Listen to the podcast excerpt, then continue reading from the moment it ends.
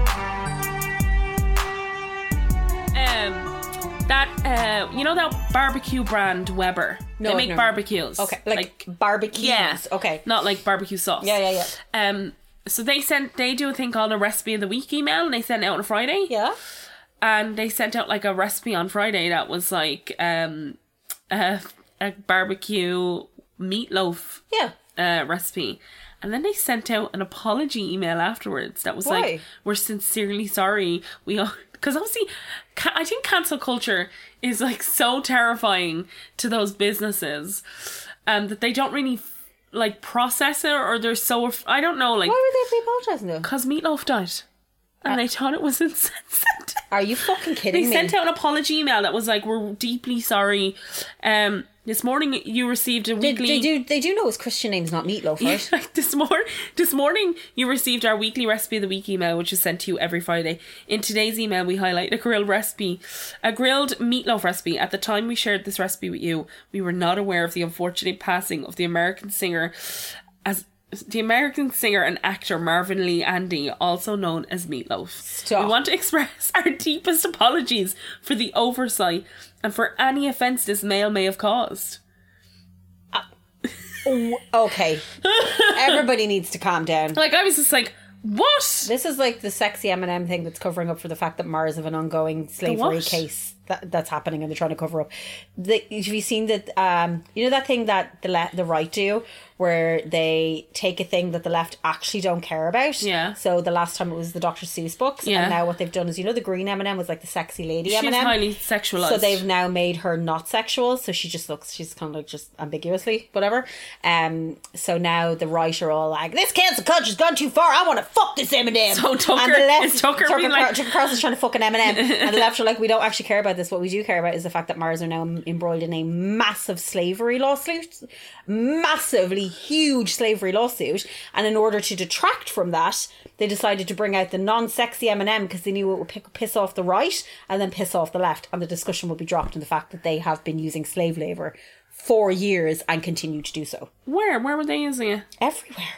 Like anywhere that they have cocoa plants, they're using slave labor. Oh my God, Like that's it's terrible. known about Mars. Like it's fully known about Mars. Like there's a lot of articles you can actually read about it online if you just Google it. But yeah, like so instead they were like, we're gonna make this sexy. We're gonna, you can't fuck the Eminem anymore. So yeah, that's what's happening Oh, okay. in the world today. But that's crazy that Yeah, they they apologize. sent out an email. it's like um, Alec Baldwin preemptively apologising for what he did to women. Yeah, yeah, yeah. You know, before the Me Too was like, like, um, was like, listen, Listen, I've, done got, some I've stuff. got some things that I want to done get some out. stuff. But I think uh, if so, if that if it's the other way around, I'd have to come out and apologize what? about the things I've done to men. Just punch him in the dick. No, like Oh, Yeah. Oh I, I'd say now there's some questionable things I've said in work.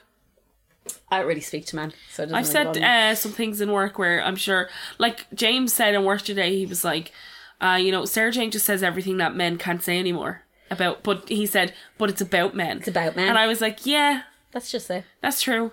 No, I, I And don't the girl really. from HR was like, "What?" What's and I was happening here? like, "Yeah, change subject. you have fire me."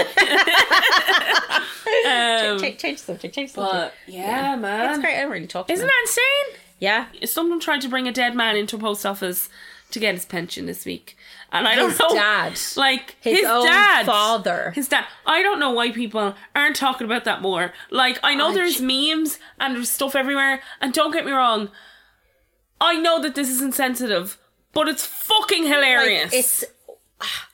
Oh, my sister sent me that voicemail that I sent. on Oh to my you. god, that voicemail! I, I couldn't was get it like, together. what the fuck is happening? You know, hosies. Yeah.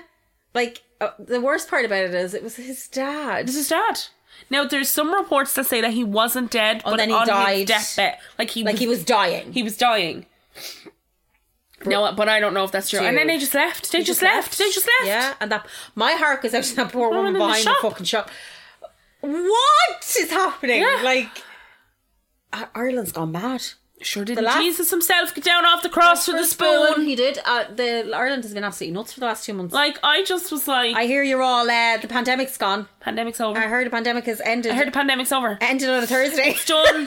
it's over. It ended on a Thursday. ended on a She Thursday. decided she'd had enough. She packed I'm her done. things. I've had enough of this. It's like the end of an. This is what I said to Granger today. No, it's not true. I didn't. I said this in my head.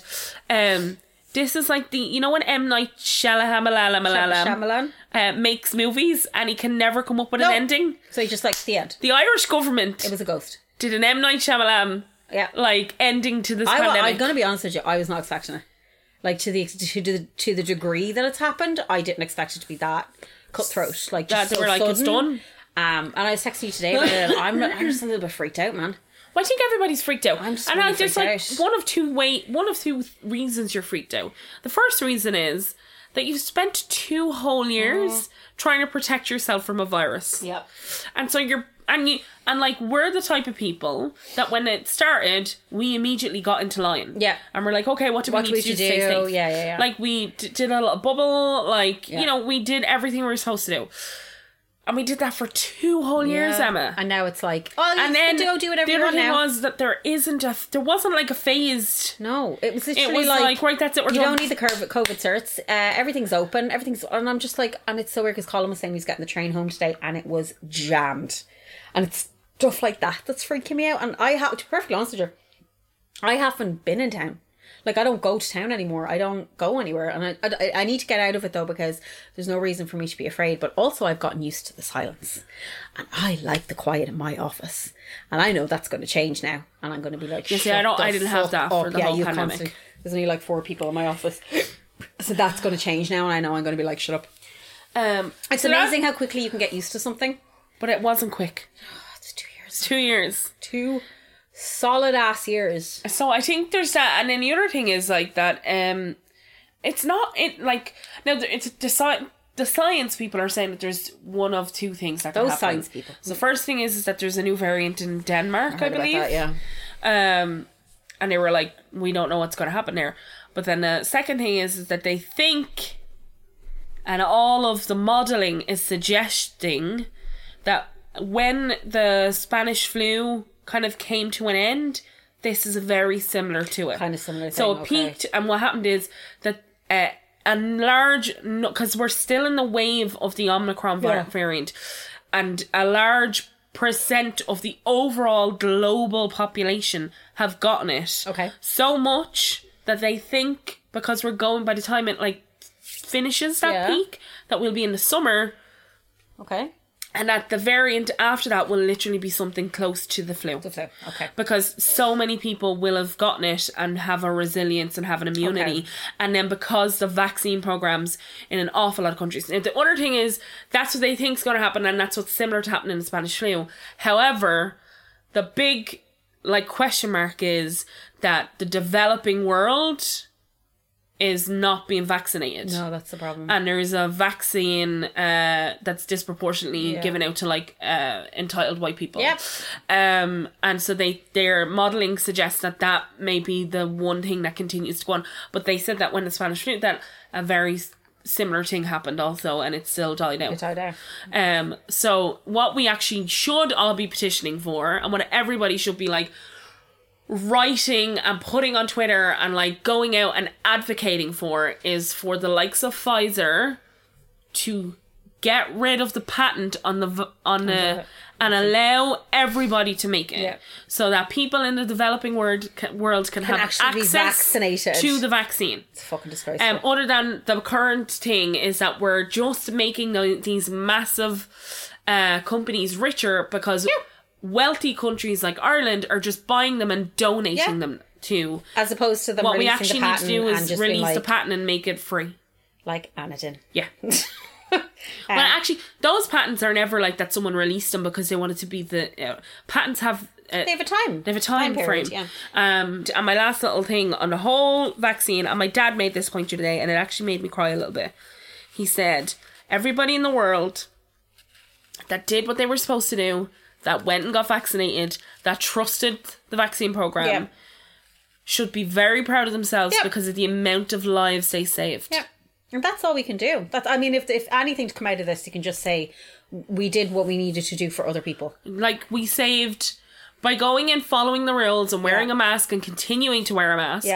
you are saving people's Yeah. lives and you should all be incredibly proud of yourselves for that. It's deeply frustrating though to be in a situation where you're doing that and then you have people saying that we should apologize. Did you see that statistic that came out that um for all of the anti-vax material that's put up on I believe it's Instagram or Twitter, Mm-hmm. it's only 12 influencers that put it up.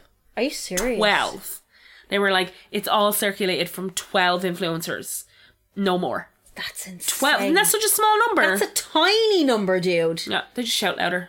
And they're like, I just, like uh, when I was I was on Twitter all last week, um, and I normally don't get time to be on it that often, but I was on it all last week, and like no matter what was um trending, when I, I always go in and look, Yeah. well not always. Last week I went in and looked, there was always anti-vaxxers in Yeah. the trending, It's no like matter the- what it but was. The, s- the stupidest people are always the loudest people. and so like that's why I that's was just like, a fact. yeah. If you are dumb, you are louder. That's Let's just go back to the fact that a man brought his dead father dead father. weekend up earlies. To that poor, just to that poor woman in that post office. Give her like, six months off paid leave. Give us my Um, pension. Hello, I'd like to sign for my pension. Like, did you see that uh, clip that someone put up of you know Father's Head when they need uh, they needed a, like a, a tent man or something for the football team? Oh, So they yeah, bring yeah. Jack in the wheelchair. someone put that up. Oh my god, that poor woman! Give that post office woman six months off. Go, go fund me for that post office woman. Insane. God love her. Fucking hell, man. Uh, also, can Russia stop? What? Because I'm having like actual panic attacks about what's happening in the do- Ukraine did- at the moment. Uh, Why, why do we keep hearing about the doomsday clock? I, like, I keep reading about that. I don't even know. It keeps coming up on RT News. Yeah. Like, they're like, 12 seconds to doomsday. I'm like, what does that mean? They were like, we've never been closer in the Never history of been the world closer. to the doomsday What clock. does that mean? And I'm going to be honest, I know what the doomsday clock Oh, is just take us all out to from fuck Watchmen. for all the Watchmen. Yeah, that's the only reason I know.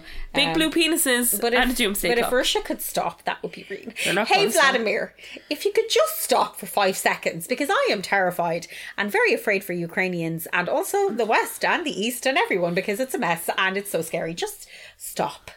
Just stop.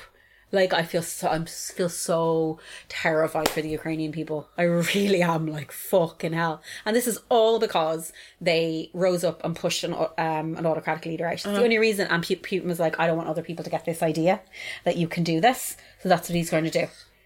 Stop. but every big world leader in the world has said that they're not going to interfere. It's fucking insane. Well, America are interfering, of course. There. Yeah, but they said they won't Um, send troops. No, but America said that they're not going to do the first. They're the Amer- basically what Americans are waiting for. America is waiting, has given them an out, and said, "Listen, we won't put sanctions in if you agree not to attack." To do what you're doing in the Ukraine, and Russia were like, no, and then uh, all the American right who are actually in bed with Russia were like, why don't we just attack now? And America, and like the American defense minister are like, no, why would we attack? We're giving them an out. We're not being the antagonists. here." Yeah. it's because like 50 years ago, if you liked Russia when you were in America, Isn't you that were a insane? traitor, A traitor. to your country, and now they're going to Moscow on the fourth of July and celebrating with Putin. yeah. I don't know what's That happening. was the same. Do you remember when, like, when we, not even 50 years ago, but when we were growing up, there was that, like, big anti Iran sentiment? Oh. yeah, yeah. Mm. And now they're like, yeah, they're not that bad. Listen, if that doomsday clock could just take us all out, that'd be great. Well, I, don't- I don't understand the I don't. doomsday If we clock. could all go together, No! holding hands. Kumbaya, No, I don't want to my go. Lord. I'm having a great Kumbaya- time Mm, I'm on not this having rock. Oh. a shit time. I'm having a Having a shit time. ball. Have you any housekeeping? Housekeeping. a lot, an awful lot of people on the Facebook page did contact, not Oh. me, but just wrote on the Facebook page about how they felt that we verbalized a very angry Yeah, what they were feeling. Yeah. uh, and yeah, what they were feeling. Can I just say massive shout out to my sister today who made a very big donation to a woman's aid charity and then is donating a shit ton of cosmetics and stuff that she doesn't want because she listened to our podcast and got very upset. Can I have the makeup? No. no. No. Uh, but she sent me a screenshot of she made a donation. Oh. so thank you to Yvonne, like, because it's just little things like that that make the massive difference. So Yeah. Shout out to my sister, and it's her birthday. When's the 26th? Thursday? No, Wednesday. It's her birthday on Wednesday. Happy birthday, Vonnie. Happy birthday, Bonnie. She's 55. She looks nay a day over fifty-two. She's not 55. Um, yeah. so a lot of people did uh, reach out and say, like, thank you very much, and I have to like say thank you all for being so kind and lovely. Um, I don't think we verbalized it or put it together in think we were any. just very we were angry. just saying what we really felt. We're very frustrated. um, and really frustrated, and that frustration hasn't gone away. No. Um, it's kind of, I understand though that the whole uh, um, uh, media has kind of died down around it because of the situation that's currently going on. It's subjudice, so I get that. Um, but obviously, don't think we've forgotten about Ashling. We haven't, or her family. But I do think they need time to grieve. So I think it's a good thing that people are, the media especially, are taking a step back from it now and letting them grieve. Because as soon as that case begins, it's going to be back in the media like that. So, Yeah, and that's always the difficult thing is yeah, that like it's going to be straight back. So And then the lovely Marcia Monroe put up an Great link. amazing link okay, to things that you should really donate to shelters. Oh, please send me for that, will women you? shelters. Yeah, and it was Yeah, like okay, cool. such a great. that's a, th- those things are fantastic to have because sometimes then I'm like, do I send this? Do I I, send was this? thinking because we were saying we wanted to do something and we're gonna. Uh, oh, and people were saying because we were saying we felt like so useless. Yeah, and yeah, like, yeah. people, um, a lot of people said like that this is an advocacy this this and this podcast and i was like that's so sweet and lovely but it That's so doesn't nice. still doesn't like when we're No, I sitting still safe feel and like, secure yeah, I still feel like in I'm not our doing rooms enough. it doesn't feel like we're doing Yeah, enough we gotta do um more. but i was thinking that we could use this uh list of things that you should buy Yeah. and start like uh an amazon shopping list Oh, that's fantastic and um, we idea. could get them delivered to a number of shelters, Shelters. That's a fucking great idea, George. um and so that way we could just have the end address as the head Where it's office going, okay. and of a number of different shelters And then they can and then distribute it how they anybody who want it. wanted to could just go in and and like pay for like nappies or Yeah. something on the list Yeah. and it would just go to them That's a great idea. That's a fantastic. Um, we'll definitely do that. so I think we could do that, and then we are going to be working with our wonderful, amazing friend Keelan of Dinkying. We're gonna set up something and sell some form of artwork. We do, feel. we're gonna do something. Um, but yeah, thank you very much. Someone said, "Amazing episode, thank you both." The video had me shuddering, but I don't know what the video was. Video, Did we talk about a video? video, video, video, video, video, video, video. I don't remember a video. Did we talk about it? Oh, Co- oh Colin put up made a little video for Instagram w- with us talking over it. Maybe Ah, that's what it was. Maybe Yeah, that's maybe. what it was. Um, but yeah, no, we appreciate everything, and we appreciate we appreciate the amount of shit that you guys send us and help us with because there's a lot of stuff that you know I don't know, and then people are like, "Here's a link to this, and here's a link to this, and here's a link Yeah. to this," and it's fantastic and it's so helpful. So, um, we will be doing as much as we possibly can, and as I said, to Ash, I know they don't listen to this, but to Ashling's family, Jesus Christ, like. I hope I hope they're okay. I know they're not, but like I really, really hope they're they're doing a little bit better. yeah. And No, I really they're like. giv they're given given time to grieve properly. Like, 'cause you can How do you grieve when the meet when the RTE cameras are in your fucking face? You don't grieve. That's not grieving. That's like being aware of something. Do you know what I mean? So at least now they have the time to grieve their daughter. I got my teeth pulled out. Sarah got oh, Sarah got her teeth ripped out of her head. Yeah. That was. And now I just have one little toot in the back of the left hand side. And when I tell you, it's adding no value to me my see. mouth in any way, shape, or Let form. me see. Put your head down a little bit more. Oh, dude, it's healed up so much. Huh? Yeah. Oh, that's healed up so much. Your skin has gone back to like its natural pink color. That's crazy. Like before, it was like red raw. It has healed up tons. You'll definitely be able to see get that toot now at the back? Yeah. What's he doing? What's he gonna do? What's he doing by himself? but you're gonna get denture thingies, right, or uh, implants? Yeah, but that t- they take like months. They take like three, four months. 'cause he's that's the way gonna do people all the work. Like, He's gonna. uh, so he's just down there, adding no value that I can see. ah, he's trying his best. like, I can't even brush him properly. Oh, jeez. He's so far back.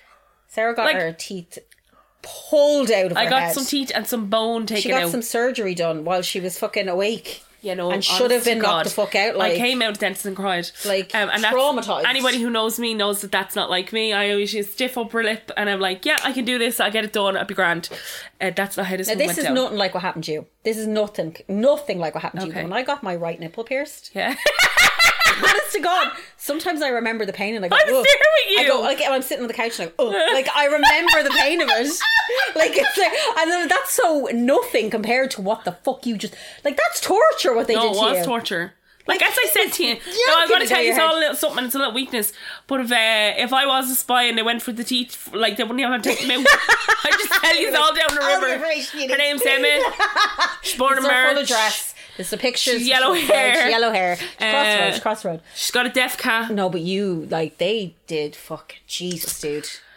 But I'm very proud of myself for going and You getting know, it fair done. play to you because, and the fact, but look, what did the dentist say to you? Are you Oh, dentist mentally prepared. prepared? First set in the chair said, uh, Sarah Jane, are you mentally prepared for what I'm about to do to you? When I tell you a got little my bit bag. of poo came out my and bum, walked out the door. oh, Like- I mean, even like, I sorry, I have to shit. Like, like right I, now. my arsehole just What a- opened up. What a thing to say Here, to wait, you. I d- though. I don't know if I told you about when they walked me to the X-ray machine. oh, you were covered in blood. I didn't realize I was covered in blood. So I walked me to the X-ray machine, and I don't know if anybody has ever.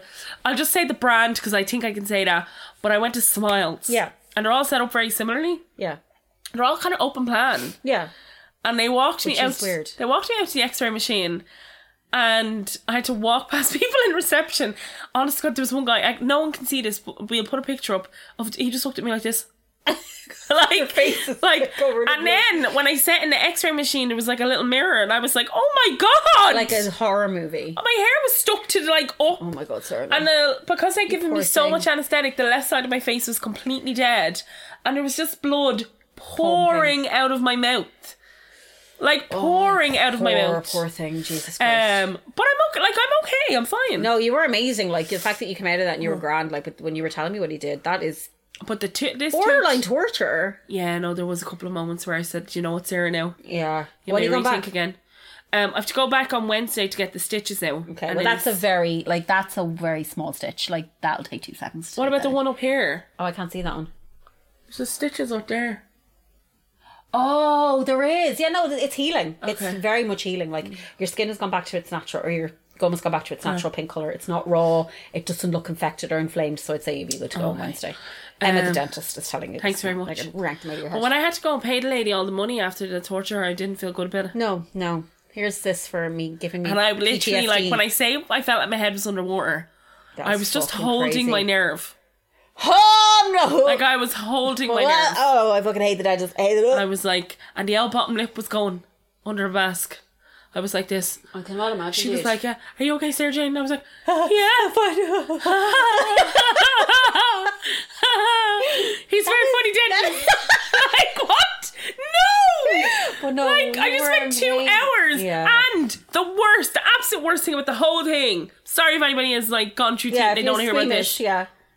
I could hear him asking for the instruments he was going to use, and I could, and whoever made the decision to put a fucking reflective light Yeah. above you while you're getting your teeth out, I do not want to see the inside of my mouth. While I don't wanna want my see teeth what's- out. I don't want to see someone yanking shit out of my head. Like I Um, don't want that. And he was like, uh, uh, the, he said to the lady at one point, uh, this, the larger bone saw. Sorry? Sarah. What? And then he held up the bone was he not? and went to your one. That's very unusual. I would have been like, you need to knock me out right How now. much more of this do you need to, like, what do you mean it's very unusual? Like, have you got to take any more out?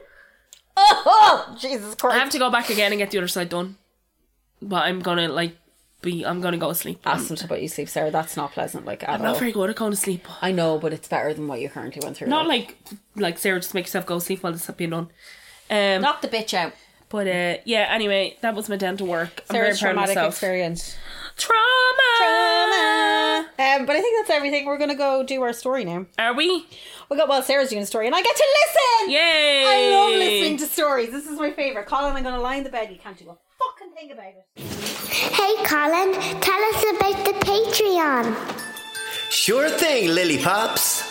Hey there, MMI fans. It's me, Colin, and do I have news for you? It's all going down over at www.patreon.com forward slash murder most Irish, where we've totally revamped our Patreon offering for you mega fans. That's right, now all of your favorite Patreon stuff can be found in one place as we bring you our MMI Super Show exclusively for Patreon, featuring all the usual banter and chat between Emma and Sarah Jane, plus me thrown into the bargain, along with Lily's Tales, Maximilian's Bell Bag, and some surprises along the way. But that's not all. Every single week, due to popular demand, we will be bringing you a full length story, whether it be Miscellaneous Most Irish for those cases that just don't fit on the main show, Murder Most International for those cases you guys have been crying out for, or even Music Most Awesome, where we talk about our favorite albums. But wait, there's even more!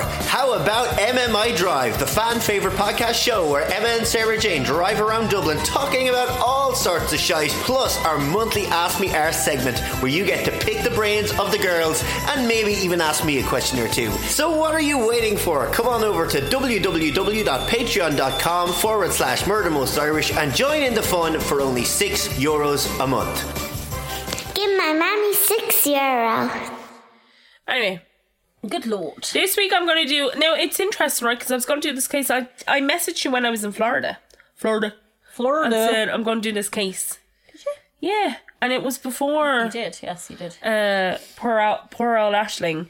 And before um, the incorrect man was named in the the first, first fucking instance, yeah. um, this all the cases we do are triggering, but this case is particularly trigger triggering for a number of reasons of what's currently happening in Irish society. So the story I'm going to do today is uh, the story of the murder of Una Linsky and Marty Kerrigan. Okay. So, after stepping off the bus from Dublin, civil servant Ulininski headed for home, less than half a mile from her home on the Porterstown Lane in Rathout, County Meath. It was October 12th, 1971. This was the last time Una was ever seen, and she's never seen alive again after that point. Una was from a large family. She was one of 12 Fuck. the fifth to be born. She was 19 years old in 1971, and Anne Gagan, who was Una's cousin, rode the bus to and from Dublin daily, and this night was no different. Both of the cousins chatted and made plans about organising dresses for a dance they were going to. When they'd gotten off the bus, they both commented on how cold it was for the first real night, as it was the first kind of change in the weather from like kind of into that deep winter, Yeah, you know, in yeah, yeah. October where it just turns. They would usually stand and chat around for a while before Anne went into her house, one of the first on the lane right near the bus stop, but it was too cold that night. Anne said that the time is about 6:55 p.m Yeah. and the bus driver has confirmed that that is the time. Una headed on up the lane. Now they call this a lane. It's not really a lane. It's quite a long, like it's about a mile and a half long. It's like a little boring road. It's essentially a boring road, and it's uh, like this lane is called Porterstown Lane. Uh, she lived a half a mile up the road, which is about a fifteen minute walk. Yeah. But like it's like it's kind of like your Ma's road The main road. but not really because it's not a main road and it but you know the way you've got like all those head and hedgings Yeah, where yeah, you yeah. wouldn't really see anybody Yeah, walking it's if you were covered, like, sitting in yeah, the yeah, yeah. house um the lane had no lighting it was about a 15 minute walk from the entrance of the lane to una's home porterstown lane community was a tight-knit community and many of the families in and around the area were actually related and had moved there in the 30s they were considered blow-ins even though they'd been there from the 30s Blowins. um, and an awful lot of them had moved from the north Okay. um, and moved down. This is also like 90, the 70s in particular. This is an interesting time in like Irish history. So in the like 1970s, uh, in in 1970, it's right at the beginning of the Troubles. We'd already at that point a hu- over 100 people had been killed in the Troubles. Uh, we'd already started like as a country to become like a little bit more like free, like sexually. So like it's the year like the contraception train Mm-hmm. Yeah, yeah, um it's also in terms of like the 60s and the 7 like the mid 60s into like the beginning of the 70s is also a really interesting time in terms of policing the reason it's interesting is because um this generation had almost no understanding of like british rule and their parents really did yeah. and because of that there was like this deep-seated respect for the Gardaí Yeah. um, and Eamon De Valera was still was like just phasing out as a T shock, so there wasn't really like this generation in particular had this like almost like what you we started to feel this disdain towards the Garda Yeah. and with like absolute like reason and resolute like confidence we should have Yeah. because they weren't doing their They weren't jobs doing their job. correctly Yep. and in the early se- in the 1970 and 1971 is when the real first beginning of like um Gardaí start being killed at crimes. So we had the very first one where remember that guard got shot at the credit union. Um, that happens in and around then, and so it's a real interesting turn of like of change in Irish history. Yeah. Um, the seventies. So this community in particular, all these girl like boys and girls that I mentioned in the story, they're all young. They're all in their early twenties, like really like just stopped being teenagers. Yeah. But they're all working. Yeah. So they're all going to Dublin, they're all working on farms, Yeah. but they're really tight knit and they all hang around together. Um so there's no lighting on this road and it's about a 15 minute walk to the entrance of Una's homes. Porterstown Lane community was really tight knit. Many of the families in the area are reli- related. The teens were pretty much a tight bunch. They all hung around with one another. They were all hard workers, but you'd quite often, even though they were all probably up early the next day, they'd spend like late nights driving around from vil- within villages close Yeah. by, going to local pubs or discos. They were also highly unlikely to. It's, it was also highly unlikely for homes to have any personal vehicles in rural Ireland in 1971. So anyone that had a car, everybody knew the car in the area, Yeah. and it was kind of like almost like the communal car. Yeah. Um, just after 7 p.m., a number of people uh, say that they heard screams coming from the lane at s- uh, at just after 7 p.m. So at this point, she's now like, she hasn't gotten home. It's 7 p.m. People are hearing screams. At 7:40 p.m., Una still had not arrived home. It's a 15-minute walk, and she got off the bus at 6:55. Una's mum started to get worried and she sends Andrew, Una's brother, out to look for her. He called the next door house, which is the Gagan house. Una was not there. So he then headed down to Anne's house because they got the bus together. And Patrick, Anne's father, was immediately worried when Andrew asked about Una, as he knew Anne had seen her off the bus and he had heard the screams from the lane. And do they not? Anyway, Now, there's not like I I was thinking about this right, and when you think long and hard, how many times have you heard screaming? I, hear screaming quite often on my road, and it's just like teenage girls like- screaming. Right, where I'm from, if someone was screaming down my ma's lane, we go out. Like that's the thing, like do you know what I mean? It's that kind of thing. If like if it was a boring road and like from say the road at the corner of my ma's house, if we heard a girl screaming like that, we would go out. Now it, it it doesn't appear that it was very long, like it wasn't like a drawn out process. Oh, okay, okay, okay. So uh, he was immediately worried, and when Andrew asked about Una, as he knew Anne had seen her off the bus, he immediately got into his car, and his son John got into his car, and Bo headed up to Una's house. And when he got there, she wasn't there. So John drove out to Una's boyfriend's house, and he had been in bed for about a half hour at that point. And when John arrived, but he'd said he'd not seen Una since the night before. So Patrick then headed back to Una's house, and at this point, it become almost like a s- like people had started to like eh, know that she was That missing. she was missing, yeah. So become like a central hub. There's now a lot of neighbours involved. A buzz has started that something was wrong. So Patrick then heads immediately to Dunshaughlin Garda Station. He reports Una miss- missing at 8:20 p.m. okay. So we're now 6:50. It's now 8:20, and the Garda act immediately. Well, at least he- they didn't say she's a grown woman; she can disappear if she wants. Yeah. It was very clear that a number of people had heard a scream at 7 pm, and a number of people in the area had also noted that they seen an unusual car in the area. A car carrying three young men who lived in the area arrived back on the lane, and it's Dick Donnelly, Martin Carrigan, and Martin Conway. They could not get up through the lane because there's so many people around, so they pull over and ask what's going on. They're told Una had gone missing, they had been in and around the area an hour before, and they had told John Gagan that they saw a Ford Zodiac in the area. Dick was positive it was a Zodiac, as he had a, Z- a Zephyr. Are these all car make? make yeah, cars. a Okay. Ford Zodiac is a is a s- car, and then there's a Ford Zephyr, and it looked similar to the Ford. The Zodiac was new and dark colored. It was like n- not a car that someone in that area would, Would have had drive, okay. because it was quite expensive. yeah. He said they picked up a girl called Irene Ennis and they headed to a pub to the local village. They then headed back and came across the crowd. As the day, days went on, the town and community all joined together and all searched for Una. The Garda, and this is really odd, the Garda set up their investigation HQ in the Linsky family home. Oh, So they set up their like head office, head office and their gaff. headquarters in like essentially their home. So they had like Garda's in Garda in there all the time. Now I, I think this is probably because Would the station have been tiny? there is no rail station. yeah. So detectives from what we now know as the murder squad or the heavy squad are dispatched to this area. area.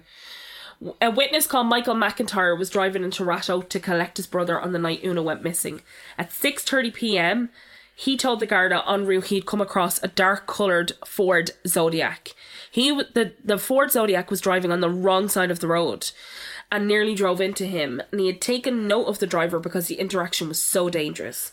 He told the Garda he was a stout, middle-aged man. He was balding, he was wearing a blue shirt, and he was red in the face. Fair fucks, he got that all that description. Jesus. A similar car was seen by a younger man, and he said that the car was dark, but he thought that it had a YOR on its side, which would nearly be like a Zephyr. Okay. He said the man driving was small and stout. He had dark hair, he was in his 30s to 40s, and it was around the same time. So he was on the other end of the lane, and this is around the same time as Una getting off the bus. Okay. Padraig uh, Gagan was walking up the lane with a number of people when he heard a noise. He turned to look behind him and he saw a car. He said it was immediately on top of him. So he said he didn't hear it coming. He said, I knew it was not a car from around here because it was a lovely, flashy car. There was not a peep out of it. Everything else around here is a banger. You can hear them before you see them. And at that time, I thought it was a Zephyr, but I now know it was a Zodiac. Now, the only difference between a Zephyr and a Zodiac is that the headlights, there's more headlights on a Zephyr. Okay. And he said it was a lovely, flashy car, but now I know it was a Zodiac. He described the man at the wheel. He said he was a middle aged man, he was well dressed, he was stocky and round. He said there was a number of other people on the lane that night also, so there was a number of people with him walking together. Yeah. Because they'd gotten off the bus at the other side of the lane. Right. Um, and these all reported the exact same individual and In the that car. exact same car. But they didn't.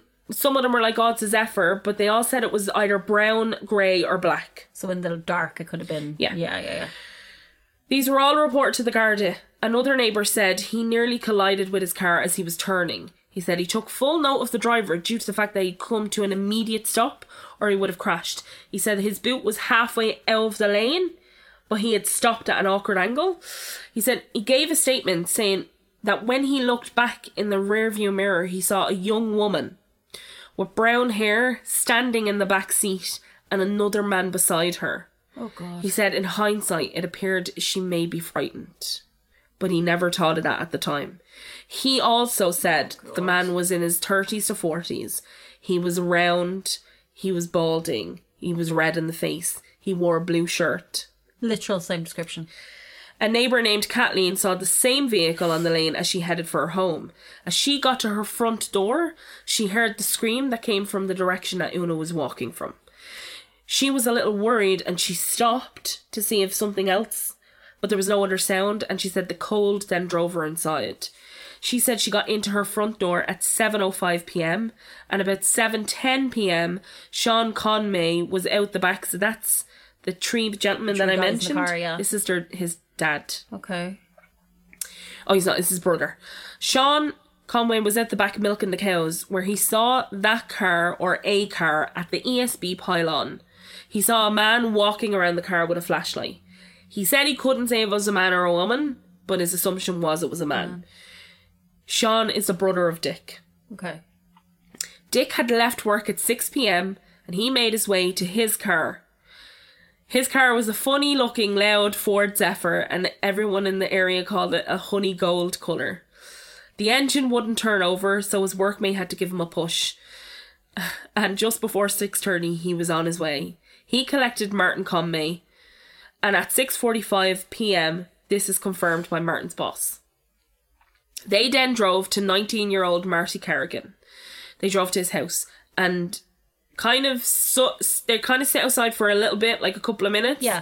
and as they're sitting outside they're kind of deciding what they're going to do marty's sister comes out and asks if they could bring her to the shop to get briquettes for the fire she said it was 7.05 p.m as she'd only gotten off the bus at 6.50 and kind of just gotten in the house and then was like, like, we're there's gonna no go shop." briquettes so i gotta go down The clerk in the local shop confirmed it's about 7:10 p.m. when she arrives to buy the briquettes. However, a local Garda is apparently outside this shop and he's waiting to take a call from the shop because apparently there's no phones in the police That's station. crazy. And it's at 7 p.m. And that the Zephyr kind of draws his attention because it is stated that the car was like dangerous. Okay. Because it was like a fucking banger. in bits. They said it had like holes in the exhaust, like you could hear it coming. Um, he said and was waiting outside the shop when he noticed the three boys. He said he had arrived early to ensure that he was there for the call. He said he was there at precisely six fifty three p.m. Now I just think that's a load of bollocks. To be honest. Like I don't know anybody that liar. precisely in a car that doesn't have a digital clock. Yeah, by the yeah, way, like 653. oh, it's 6.53 p.m. and I just noticed his banger of his effort. No one else confirms this timeline other than this Garda. Of course. Dick then drove to his house with Marty in the car and they said they came across a Zodiac. Dick said that car was a beauty. He didn't see anyone in or around the car. He just noted that there was a briefcase, briefcase and papers on the passenger seat. It seemed pretty obvious that the mysterious car had something to do with the disappearance of Una, and the local police agreed. And so everyone thought that the obvious next move was going to be trying to find this car. Of course, yeah. But the Gardaí from Dublin Disagreed. Oh, just concentrated on the local youths. Oh. For fuck's sake. Dick owned a Zephyr. It's a Ford model car, and the guards began working to a theory that the three were seen driving in the lane soon after Una got off the bus. The squad from Dublin took over the investigation and now began re interviewing everyone. Led by Sergeant Dan Murphy and Detective John Courtney, who we'll know well from the Kerry Baby trials, there was now a change, and two statements apparently put the lads in the lane at around the same time. So out of 40 statements that were taken, Two. 40 statements were retaken, Yeah. and two statements changed their timeline. Now, can you imagine if the guards actually did their job that they might have found this motherfucker? This now shifted the timeline of the lads by 15 minutes or so.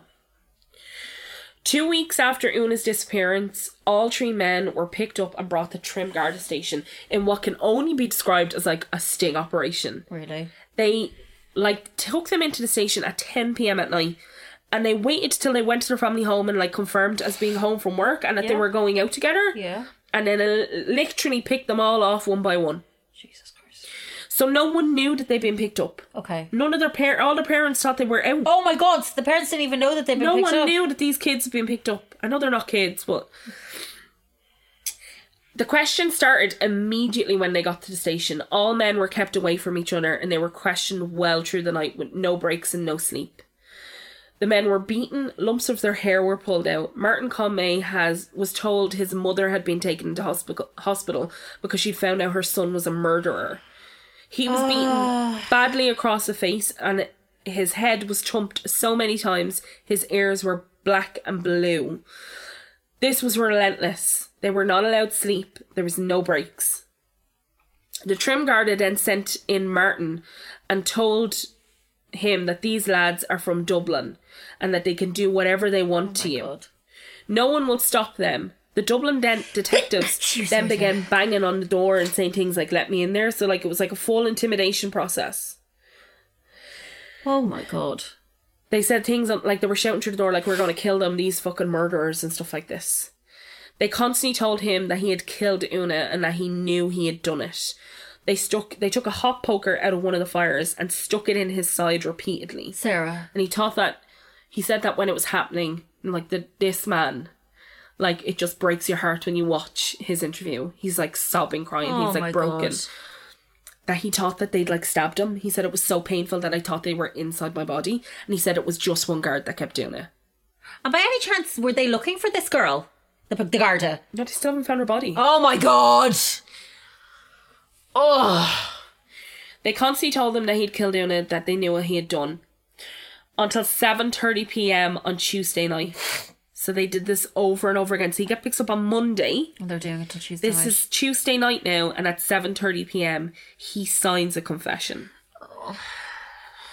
Marty and Dick are now put in a room together. Marty is 19 years old and he's sitting on the corner of the floor, completely broken down and partially naked. He's beaten. He has lumps of his hair missing. He's a large lump on his face, and his ears again. His ears are black and blue and bleeding from how often he's been thumped in the head. horrific. He says to Dick, "I'm just going to tell them what they want to hear. They let me go home. I just want to go home." Dick is the strongest out of them all, and he tells them not to sign anything or tell them anything, as he didn't do anything, and if he did, he would never get to go home. He says, Don't do anything stupid. Don't sign anything. They're then separated again. Marty signs a confession at 1.30 on Wednesday morning.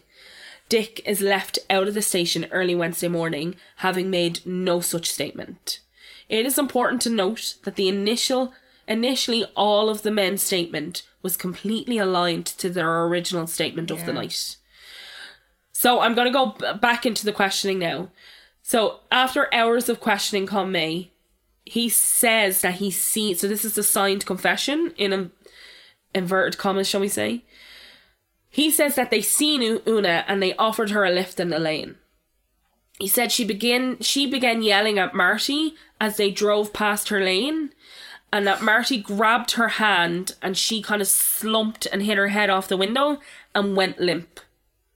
This is like the most ridiculous statement God. that Dick then ordered him out of the car. And he said the next morning, and this whole statement is so ridiculous because in the statement he said that the next morning he sees Dick and he's like, "Is Una okay?" But sure, they're out that night They're out that searching for night this for- girl. Looking for her, like so, but somehow in the uh, like fucking Gertie. so Dick said he says to Dick, "Is doing okay?" And he said, "Unfortunately, she's not." He said they had to take her out of they they had taken her out to Lucan and gotten rid of the body near a railway bridge. When he was asked to sign a statement the first time, he says no, it was a lie. And then a few hours go past and there's no update on this, on anything that happens, and he signs the statement. Close to midnight, Marty is then brought in to to Martin, and he's brought into the room and he's asked to confirm that story. And he's confused at first because he's like, "This is not it what happened." happened." But then he agrees that he remembers now, Oh my god, this is insane. and he said that he and Dick did leave her body at a railway bridge, but this then changed to a pond, and then changes back to near Lucan. But this will tell you how terrible this whole thing is when he says a pond, the guards in this police station are liaising with the guards in Una Linsky's family home. Okay. And they say to the Linskys, her body's in a pond. And then it leaks to the papers like immediately the next day. Yeah. And then the paper, like they go and search this pond. She's not there. No, because there's no They pond. fucking made it up. So then they reach. th- Um, Dick never ever changed his story. He said none of this ever happened. Oh, this is horrific. So the boys' families have no idea that they've been picked up by the Garda. They're looking for them, and the Garda in the village won't tell them where they are. Oh my god, what the fuck's going on? They haven't been cautioned. What? They were never cautioned. They were never arrested. They just dragged them in, beat them, and coerced them into a statement. So they they don't know where they are. It's not until Tuesday that they're finally advised by the local Garda that the men are in trim. When the Kerrigans arrive to get Marty, who is 19 years old, he's found in his cell naked in a fetal position. None of the men have been cautioned, so theoretically they could have left at any stage. Yeah. The Kerrigans apply for a court order of habeas corpus regardless. They're saying that he is being held unlawfully. All three men are released shortly. Martin Conmay gets a lift home with his dad. Marty and Dick are let out, and no one is told that they're let out. So they have to walk home. Because they go for the court Trim. order, and the court order obviously passes after the family are gone home. And they have to walk 13 miles later. After they they then hitch a ride the rest of the way with a neighbor. So now because a neighbor has picked them up, everybody in the village knows, Knows these of are the back, situation, and I think. everybody knows that they've been arrested. Oh my god. And then because the HQ is in this family home, they're feeding back The what these information. guys have said. Oh my god, this is a mess. So, uh, Mary Conmay, Martin's sister, couldn't believe the state of Martin and Dick when they arrive home. Donnelly and Kerrigan had to walk all the way home from Trim in the Dark. Now the lads were back in the community, tensions are high. At the, so, in the aftermath, the families assure all of them that they've little to worry about. These families assumed it would soon be clear that these were false and that the killer was still at large and he would be fo- he or they would be found. Some of Una's own relatives come to the home of the boys, and even they could see it was clear that they were innocent didn't do and that they had anything, yeah. been brutalized. It's to- it immediately tears family apart because the Linsky family are like these people killed our Oh, daughter. the guards are telling us that they killed Mm-hmm. our daughter, and then they have like brothers and sisters and cousins and aunts and uncles that are like They didn't. they didn't. but is then the there's thing. on the other side cousins and aunts and uncles that are They like, well, did. they must have because Yeah. why are the guards saying they did? Dude. So there at this point there starts to be intimidation happening of the boys and the family home. So uh, there's like murder is written out on the ground and a noose is drawn and like a hangman's gallow is drawn out of like Marty's outside Mar- Marty's house and Martin's house. Oh, Lordy.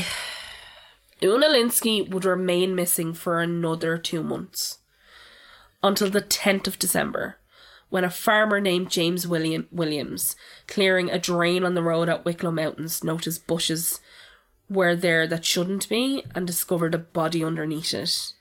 Una's body was identified through jewellery given to her by her boyfriend. Patrick Kelly, who had last seen her the night before her dis- disappearance. Her body was so badly decomposed that no reason for her death could be determined. Fuck. The men truly thought that this would clear them because the fact that Una had been found nowhere near where apparently the signed confessions Yeah, were. yeah. She's found in the Dublin Mountains. But the lads were back in the community and now tensions are even higher because her body's been found. Oh, my God. They were regarded as the suspects by the Linskys, but the investigation didn't seem to be going anywhere. So at this point, no one's being charged. So the like police are gonna be like, well, we brought them We in brought and them they in. we've assigned confession, but like no one has been charged with murder. Charged, Okay. The day after Una is discovered, Marty Kerrigan and his older sister Al- Eileen drive to Ratout. She goes into a local pub. She's in there for mere moments, but people notice, and a number of Una's relatives come out to the car. Six men push out onto the road and surround the car that Marty is in. Oh, no. They try to pull him out of the car. He slides into the driver's seat and speeds off. On the 15th of December, Una is buried. Her mother visits her grave every day, Oh, my God. and she makes a complaint that she's seen Marty on the 19th of December in the graveyard, and that Marty jeered her and gave her the finger That never happened. she tells her family that this she tells her family that this happens and they're furious that day marty and dick have been out drinking they arrive at a pub at 4 p.m when it opens and they stay there until closing and they're with friends when they left the pub marty saw patrick kelly una's boyfriend sitting outside in his car nearby now marty begins shouting at patrick because he thinks he's trying to intimidate him Yeah. but Marty's also drunk. He's also really frustrated, and but his friends, Traumatized. yeah, his friends pull him away, and go to a lo- a guard that's nearby, and the guard is called Garda Herty. He offers to drive them all to a disco in Kilmoon. He wants to defuse the situation and he wants to remove the lads from the community to keep them safe. En route to the dance, they come across a road incident. Garda Harty stops and assists. He then has to go into a house close by the scene to take like Uh, Information. and information. everything, yeah. and Marty and his friends stay in the car. Meanwhile, Patrick, who left the pub after like that interaction with uh, Marty, he goes to John Gagan's house. Two of Una's brothers are there, James and Sean. He tells them all what happened, but he also adds that Marty went over and kicked his car That didn't happen. which didn't happen. Sean then grabs a bread knife, and all a lot of the men jump into two cars and go looking for Marty Carrigan. Oh, my God. This is a fucking mess. The men arrive on the scene, and a huge struggle ensues. Everybody's fighting. These are families; Yeah, they're cousins. they're like, and- cousins fighting with each other. There are families fighting each other, cousins fighting cousins. Marty is hit. He's hit over the head and he kind of is dazed. And Sean Linsky grabs him by the hair and pulls him into a green mini. John Gagan is driving the mini and he kind of slowly pulls off, and a number of people jump into the mini and they head for the Dublin Mountains. It takes a few minutes for everyone to notice that Marty is gone. Oh my god. A number of hours later, the car arrives back to John Gagan's house, and the village is outside the house waiting for them to come back. Oh my god. Marty's not with them. Marty Carrigan was pulled up to the Dublin Mountains to where Una was found. He was beaten along the way, his top was pulled off him. They continuously apparently asked him like why he did it. It got to a point where he fell silent. His body is found yards from Una Lindsay's body. He has been mutilated, his penis was cut off and he's cuts on his chest. Jesus Christ. The message is stark: a life for a life. Marty's been abducted from his home in his in rural County Mead, Mead, just as Una has in the same area. Anne Carrigan says the night is burnt in my memory. I didn't think anybody would be capable of taking a life. We got word around five a.m. We were expecting to see him walk in because what happens is these three go to the guard, the police station with the guards, and they say that he was alive, and they say that what they did was gave him a beating and they Left him roughed up him there. up, and but they left him up there.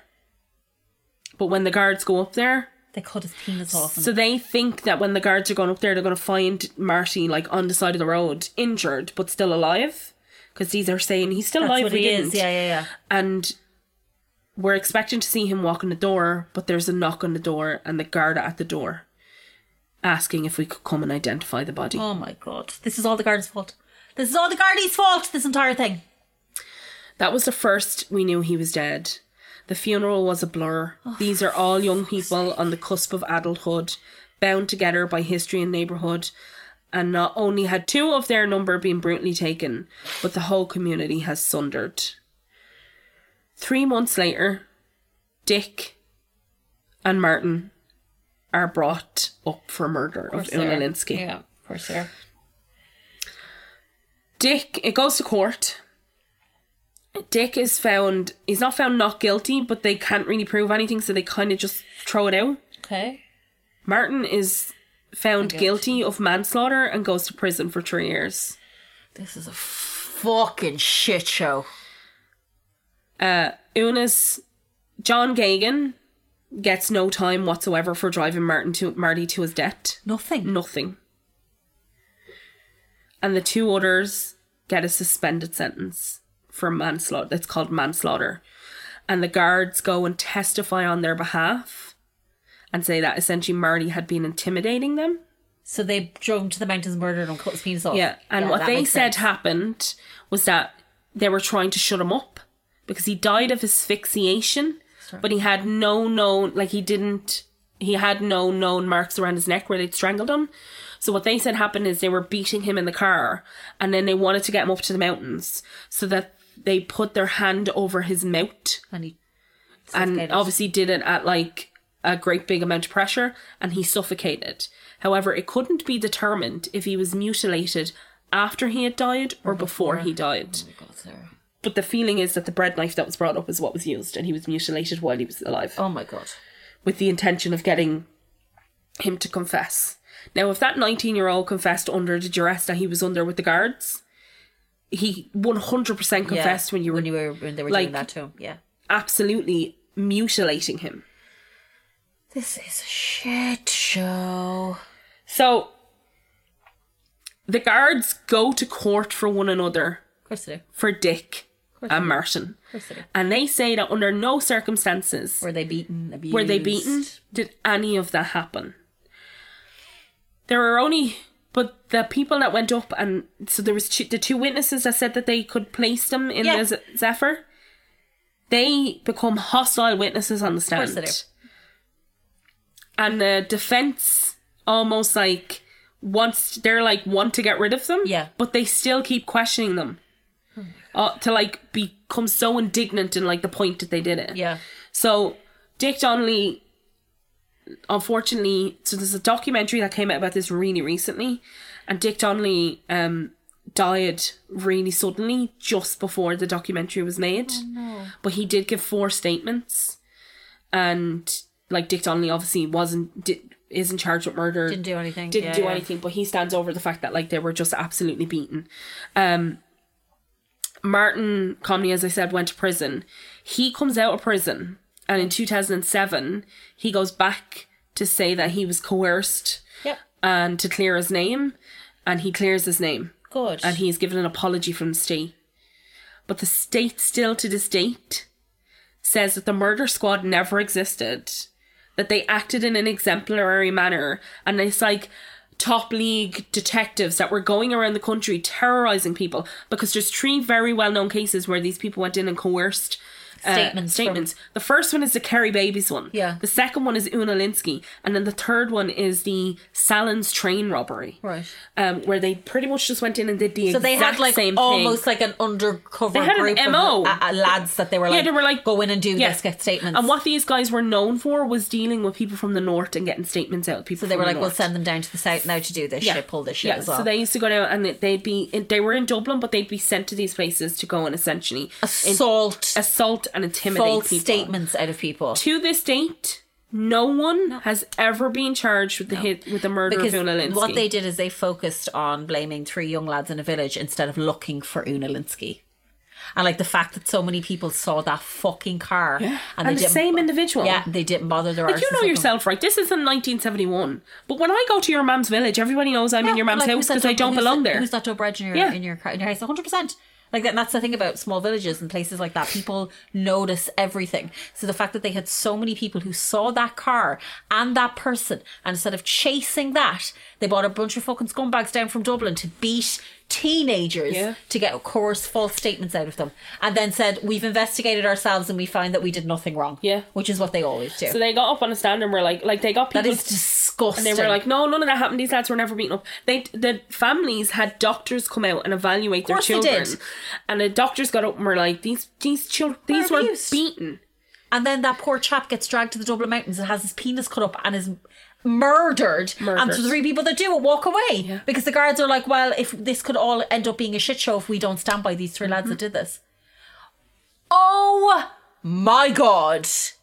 A shit show. Do you know what's really sad about the whole, like the whole story is really sad, but the saddest thing about it is Una nearly gets forgotten. Literally, that's what I was just about to say to you. It became, we have to find these murderers. But it also now become like the story is just about Marty. yeah.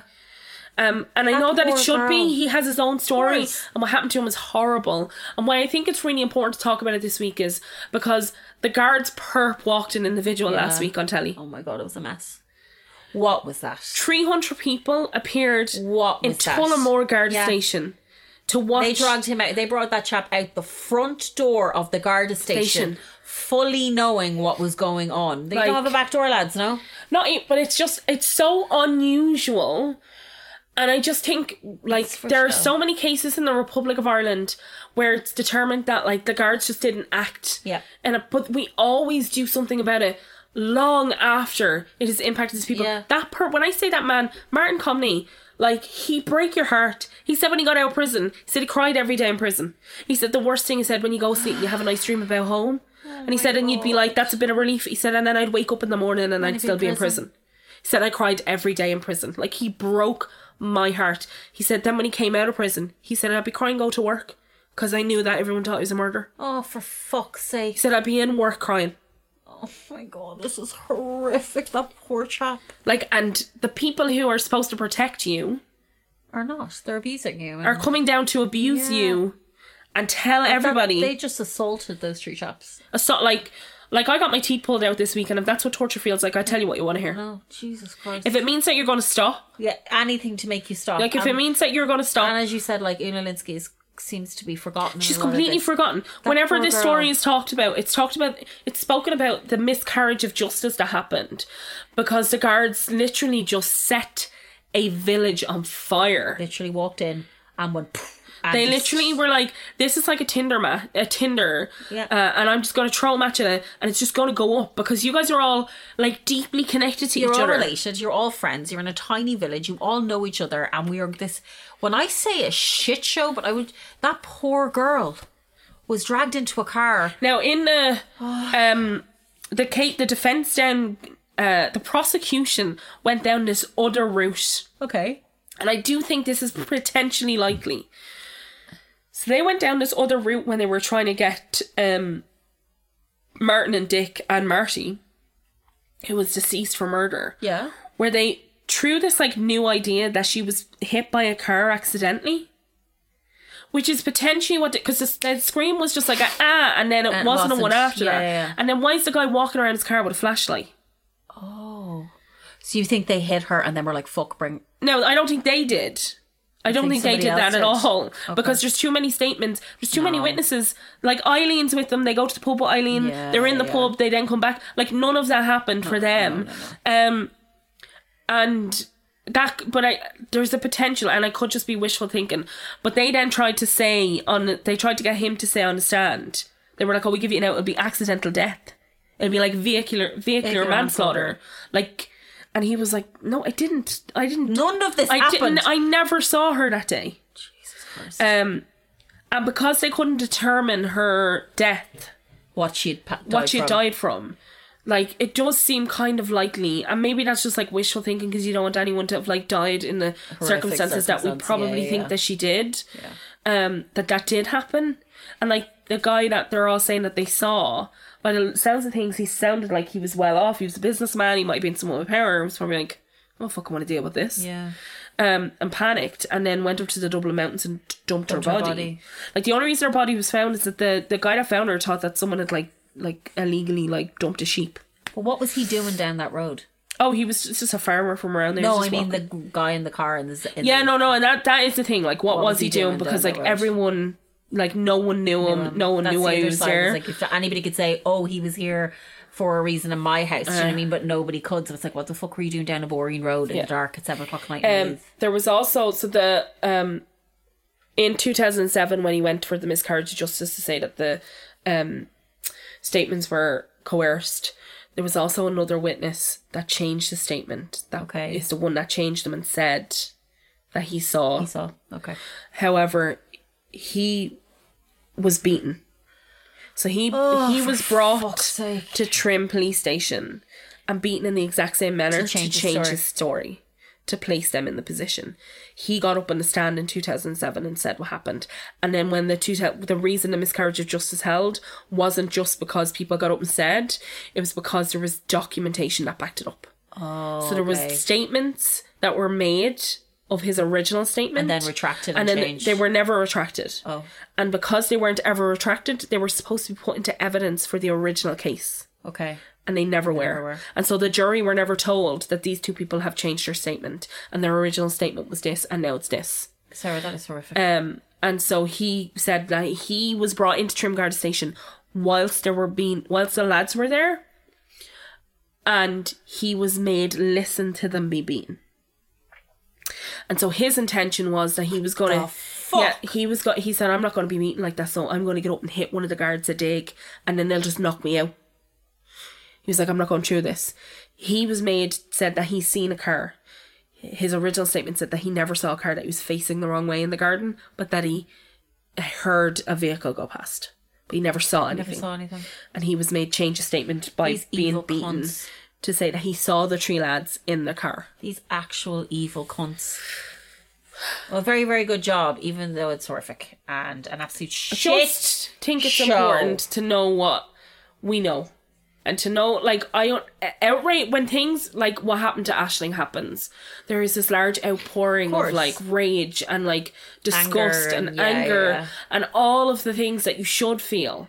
But what you also need to do is ensure that justice is carried out correctly. that you have the right person. Because what happened is to that first Romanian gentleman who was accused of doing it, had his name dragged through the shit. Yeah. And people had immediately condemned him without any evidence. None. his family are situated in Ireland. His mother is a music teacher. He's his sister is mentally ill. He's trying to look after his family. There, I don't know anything about the chap, regardless of that. And everybody in Ireland was too busy posting his fucking pictures of, from Facebook and and allegations Twitter. of assault, which were never true. Never true. And not understanding that how are you helping anything? You are not. And I understand the outrage, but it's like you're not helping. No, you're not. This is not helping anybody. So you're posting his picture in what the hopes that someone goes and kills him. Yeah. Is that what your hope is? Is that what your?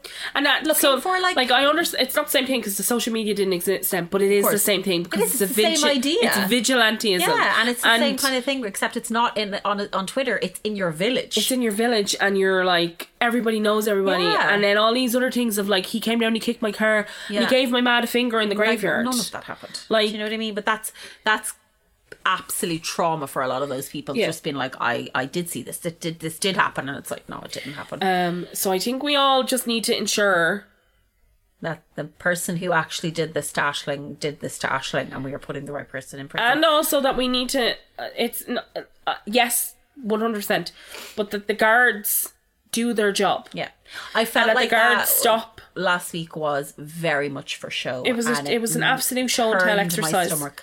Turned my like stomach. within the first two seconds i messaged you Yeah. to be like do you not d- does this not feel wrong I to you just immediately I was like, this is li- making me feel ill. I hate like this, like- is we've n- we don't do no, this what is and that was, and I, did, I was talking to the people in work and they were like, "Do you kind of feel like maybe the guards were putting on a show?" I was like, "Exactly what they were doing. that is what they're doing They're being like, we got our man. That's what they were doing, like to prove um, to the 'cause general even public my we dad could do me this. and my dad were talking about it my dad was like but it's a really small knit s- small knit community i was like tullamoore's not small dad Tullamoore's not small. Tullamoore's not small. like Tullamoore's a proper town. Like, like, it's 300 big. people outside the police station And, like, the fact- and her family Yeah, in the police station. like also from like a complete trauma point of view and from a like point of view that these people are going to need counsel and, and Yeah. therapy and psychiatric help Yeah, what the fuck do you think is a guard that's going to do for them No. to have them there when you're walking in some like uh, that for me don't was just like understand. what on earth do you think the benefit is that how does this help? is, how does like this help? going to do for that family It's like, oh look, we look, what Look, we did. we did our jobs. Oh, we did our jobs. It like that your job's not was- done motherfucker you gotta go to court That was a joke. What happened last week? I was just like, what the actual fuck is this? Like, it just and so then when I wa- I know I said I was doing this case when I was in Florida, but then when everything I was like, I'm definitely doing this Yeah. case. I do think this case potentially needs longer to go through like all the details of all the statement, but like. He's got the bare bones of it, lads, right? That's the gist. Guard of coercion. it's a thing. It's an absolute thing. Police coercion is very, very much a thing. There's actually a really Remember good I did that documentary Terrence about that. Malick? Yeah. There's a really good documentary. It used to be on Netflix. I'll get the name of it. I can't remember what it was now. But basically, the entire documentary was about false statements. Oh, yeah, yeah, and yeah. Police coer- coercing false false statements of the people, and it happens constantly, like frequently. It's not like a one off thing, because as a person, there's only so much you can take. Like if you bring someone into a room at ten o'clock at night, it's torture tactics. Yeah. They get this shit from like to, fucking World War II shit. Do you Mm-hmm. know what I mean? Bringing someone into a room at ten o'clock at night, don't let them sleep for twelve hours. Don't feed them. Don't give them anything. Tell them, oh, your family all know you did this. Yeah. Your family hates you. Your ma's in hospital. and the guy in the other room that we brought in has said that you did it. he said you did it, and then putting somebody else outside to, to listen to three men being beaten. Yeah. What the fuck? That is a shit show, Sarah Jane. Dick Donegan's what? Dick, Dick's wife is really strong. Dick's al- Dick's wife is also Marty Corrigan's sister. Oh my god, what the fuck? So yeah, it's really sad. it's all intertwined. They're all intertwined with each other, like they really are. Man, but like I can absolutely the see that happening. documentary that, I watched is on RTE, and there's three of them. Um, I'll watch that. it's, Although I don't re- know. it's on an RTE player. It's really good. I don't know if I can watch that thing Um, anymore. And don't watch sad things. No. Um, excuse me. Um, that's my story. It was very good. I'm very ch- disgusted by everything, and you know, as Sarah did say, like this has been the last week has been like a, a a case of like we as people need to take a step back now and let justice kind of do its thing and let And what I mean by that is not like it's not our job to fucking deliver justice. And we're not like at the end of It's the the day. fucking It's guards. the guards. It's the guards and the ju- ju- our shitty judicial system. But something has to be done about this. But us sitting online casting blame on people that actually didn't do anything is Uh-huh. not helping anybody. Um, yeah, it's all very very odd, and we're not sitting here saying leave him alone. That's not what we're saying. No, that's the like, other thing. The at other thing that all. really bothered me about last week were people were Like- like, you have to be really careful online about what. You... No, you, what? No. What the fuck are you talking You're about? not- you just don't have to fucking put people's pictures Yeah, up. just don't put people's pictures or private. You're life or allowed to give personal your life. opinion. You're allowed to be like, I don't think people should be murdered. That's fine. Yeah. but like, just don't be like posting any personal information, any shit that you've. Seen. Don't do any of that, like, because that can go wrong. That Yeah. can go very, very wrong, and people can walk away when that shit happens. But um, yeah, everything is weird and awful and a nightmare, and that story's really fucked me up now. Oh, I'm sorry. No, it's just desperately sad because the Gardaí came in and basically destroyed an entire Yeah. town, like ruined people, destroyed people, and destroyed them. And that poor girl died. Like she's dead and buried in a fucking ditch in the Dublin Mountains. Like, can we just say, everybody, let's shut the Wicklow Mountains down. Shut it down. You're not allowed in the Wicklow Mountains anymore, Becky. You're not allowed to move to Wicklow. Shut the Uh, Wicklow Mountains down. I am starting a petition to shut the Wicklow. Shut the Wicklow Mountains down. Shut down. Is that not the Garden Shut of down. Ireland? I don't know. It's the Garden of fucking Death. I'm going to tell you some dad jokes to cheer you up. Tell me. What did Tennessee? What did Tennessee? No, it's not, we're not off to a good start. Let me- I can't say that one. What kind of drink can be bitter and sweet? no idea. Reality. I like it. Uh, let's see what else have we got. What's brown and sticky? A stick. How do you not know that one? I never heard that before. Two guys walked into a bar. The third guy walked into a duck. I don't get that one either. Two guys walk into a bar. Third guy. Oh wait, no. Oh, he ducked. Yeah. Oh, okay, I get it there. How do you get a country girl's attention? No idea. A tractor. That's a good one. That is a good one. That is a good one. Why are elevator jokes so classic Flavio and would love good? these. Go on. Why are ele- Why are elevator jokes so classic and good? No idea. They work on many levels. What? What do you call a pudgy psychic? no idea. A fortune teller. okay, that's a good one. okay, we'll end on that one. Um, thank you to everybody for listening. Oh wait, no, this one's good. Okay. What do you call it when a group of apes start a company? no idea. Monkey business. I like that one too. Hmm. I- there's Fortune one about teller is the best 7up. one. You know the for the for- Fortune teller is the fortune best. teller is good one. My wife asked me to go get six cans of Sprite from the grocery store. I realized when I got home that I'd picked seven up. What? Um, um, lads, listen, have a nice week. Uh, buy buy nice things for yourselves. Eat some cake. watch things that make you uh, Watch happy. things that make you happy. I'm rewatching Frasier. It's making me very Graham's happy. watching Ted Lasso, so I'm watching that again with Even him. though fucking Kelsey Grammer's a Trump supporter, you can't win, Is he? lads. Yeah, massive Trump supporter, massive Republican. I only learned this because like Wikipedia him the other day, and I was like, "What's it?" Um, he's had a lot of troubles. Oh Kelsey's had a lot of troubles. Kelsey's had Do you remember that video of him falling off stage? Like he's like, oh, Have you ever see, have you seen those Instagram or memes or whatever TikTok memes where it's like the person goes, "Oh, good heavens!" Yeah. that's what it reminds me. of. okay, lads, we gotta go. Enjoy Colin's song; it's very cute. Bye, everybody.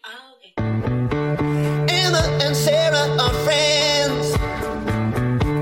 Talking murder and they don't like men. With Colin too, we're all pals at the Patreon. So if you want exclusives, like UFOs and international crimes, Lily's tales, and don't forget about the drive. It's the best of MMI. Emma and Sarah are friends.